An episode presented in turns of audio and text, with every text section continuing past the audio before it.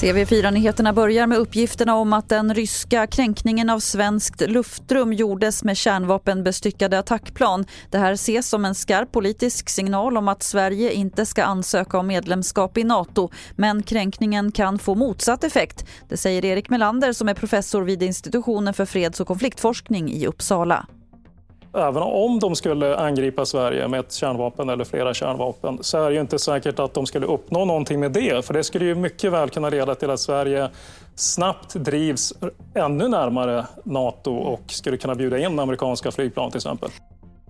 Och den ökande opinionen för ett svenskt NATO-medlemskap håller i sig. Det visar en undersökning från DN Ipsos.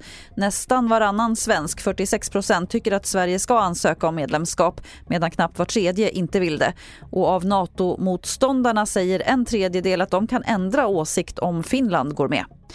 Priserna på mat och energi har redan börjat sticka iväg och nu väntas priset på plast också gå upp. Det rapporterar SR idag. Flera av de tillsatsvaror som används när man tillverkar plast produceras i Ryssland. Och när importerna nu stoppas på grund av kriget i Ukraina så slår det hårt mot plastindustrin.